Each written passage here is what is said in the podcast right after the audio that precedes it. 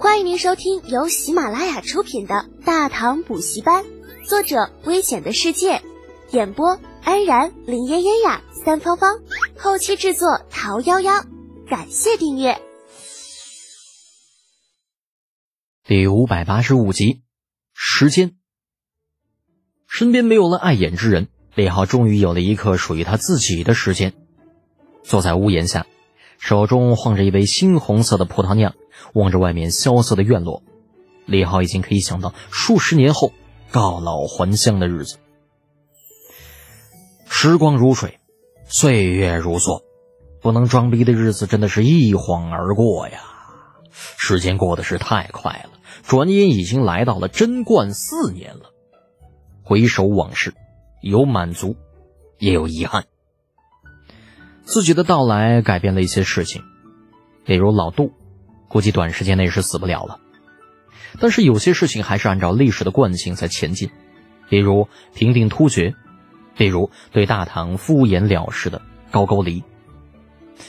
要做的事情还有很多啊，现在想要退休，还是有些早啊。铁柱在安顿好刘峰之后回来了，傻傻的站在李浩身后。酒杯里的酒没了，也不知道倒上。算了，不跟这憨憨一般见识，只要心中有酒，手中有没有酒，都无所谓。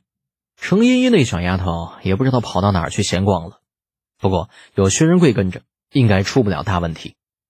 太原城里能打的高手没有几个，老薛应该是能够搞得定的。也不知道李湘那老货会不会收下那些金子。想要安顿好突厥各部，离不开太原府的配合。这老小子应该不会人心不足蛇吞象吧？希望他能够识相一些，否则别怪老子调你去岭南去守香蕉。酒喝的有点急，有点多。李浩的脑子里一会儿跳出一个问题，不知不觉就睡了过去。等到醒来的时候，发现外面天不知何时已经黑了。程茵茵正坐在床边，两只眼睛红红的，也不知道受到了什么样的委屈。怎么了，茵茵？谁欺负你了？李浩本想关心一下这个放在后世还应该在读高中的小姑娘，结果一开口，就发现自己的声音啊，就像是破了口子的风箱，嘶哑的厉害，跟个大破锣似的，太难听了。程茵茵的反应有些慢，盯着李浩看了一会儿，才确定他真的是醒了。憔悴的脸上绽放出熟悉的笑容，眼中的泪却再也止不住，扑到李浩的身上。德简哥哥，你吓死我了，我还以为你再也醒不过来了。李浩本想拦一下程茵茵，结果一动之下，才发现身体软的厉害，动一下都困难，闷哼一声，被扑了个正着。此时他就算是再蠢，也知道自己应该是病了。苦笑着，伸出一只手，无力的在程茵茵头上揉了揉。好了，别哭了，我这不是没事吗？李浩无所谓的态度惹得程茵茵大怒，一下子坐了起来，嗔道：“怎么会没事嘛？大夫说，如果你今晚醒不过来，就再也不会醒了。这么严重？”啊？李浩愣了愣，旋即似乎想到了什么，闷声问道：“你？”该不会把他给打死了吧？我我才没有。程茵茵那小脸瞬间就红了，支吾道：“人家，人家就是把那个大夫关起来了。万一你真的没醒，人家，人家就让他给你陪葬。陪葬一个大夫？李浩顿时有种哭笑不得的感觉，瞪了程英一眼：“胡闹！还不快去把人放了！哎，这个人生死有命。”跟大夫有什么关系啊？要是人人都像你一样，他病人医不好就让大夫陪葬，以后哪有人敢做大夫啊？哎呀，好了好了，人家知道了嘛，你就知道欺负我。早知道这样，就让你一直病着。哼！小姑娘被说的有些委屈，哼了一声，跳起来跑开了。好无奈啊，怎么就病了呢？真丢人！程茵茵跑了，屋中恢复了安静。只剩下铁柱大憨憨傻乎乎的站在床头边上，时不时挠一下大脑袋，吭哧半天才咕哝出一句：“少爷，你可吓死俺了！”吓死个啥呀？吓死！多大个事儿啊？那就吓死了。李浩翻了个白眼儿，想了想，说道：“没事儿，我这可能就是有点水土不服，你别放心上，过些日子也就好了。”哦，铁柱应了一声，站在一边又不出声了。李浩躺着有些无聊，那睡肯定是睡不着了嘛，索性瞪着眼珠子找铁憨憨聊天。柱子，我睡了多长时间啊？嗯，一天两夜。现在外边天都快要亮了，有人来看我吗？没有。仁贵说此事不宜宣扬，所以对外一直说少爷这段时间有些累了，谁也不见。合作社的事情怎么样了？有人来报名吗？不知道。刘峰在干什么呢？不知道。好吧。这憨憨还真是什么都不关心的。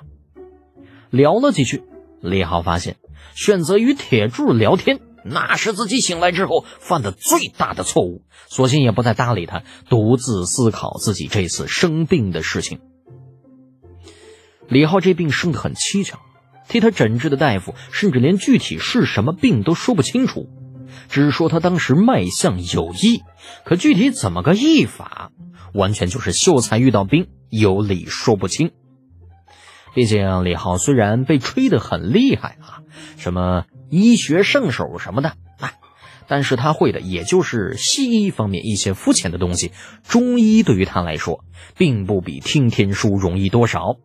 那所幸这件事情最后只能不了了之，成为了萦绕在众人心头的未解之谜。而在王家大宅的外面。经过这许多天的酝酿发酵，那份由太原府出台的告示，终于在百姓中间引起了巨大的反响。而反响最为激烈的，当属太原当地的士绅，一些豪门大户纷纷上访，有的找李湘，有的则找到太原王氏老宅。祁县王家老宅，几个衣着华丽的老者，面色严肃地坐在迎客的大厅当中。大厅的主位之上坐着一年轻人，厅中气氛略显凝重，几位老者面面相觑，彼此间以目光交流。随后，其中一个拱手道：“呃，三少，老朽穆怀恩，乃太原。我知道你，穆氏嘛，主要做牛马生意，没错吧？”主位上那青年。也就是跟随李浩从龙门县一路回来的王家老三，脸上挂着不失礼貌的笑容。这穆怀恩并没有因为被打断了发言而感到被冒犯，那反而露出了谦卑的笑容。呃，正是老朽，三少好记性。这王家老三摆摆手，随后分别看向其他三人。这几位，如果我没有猜错，应该是绸缎商张氏的张族长，粮行段氏的段族长。以及米氏酒行的米组长，对吧？啊，呃，正是老朽等人。另外三人欠着身子，对王家老三行了一礼，以示谦卑。太原王氏，并州的坐地虎，虽然不比官方掌握着他们的生杀大权，但如果没有王氏的支持，他们的产业在并州或者说在北方根本就玩不转。王家老三矜持的点头还礼，把玩着手指上的玉扳指，露出疑惑的表情。你们的来意我大体上知道一些，但还是很好奇呀。张组长经营的绸缎生意似乎与这次的事情并无什么直接关系吧？三少啊，话不能这么说呀。那姓张的老者一听这话，有点急了，抗声说道：“我张氏虽然做的是绸缎生意，与畜牧行业并不沾边。”可是，如果并州再被李侯折腾下去，这哎，以前的三户必然改换门庭，这呃，到那个时候，我张氏也势必会受到影响。再说了，谁又能够保证现在那个所谓的合作社不会参与到绸缎生丝里面来呀？万一他真的，岂不是悔之晚矣？听众朋友。本集已播讲完毕，请订阅专辑，下集精彩继续哦。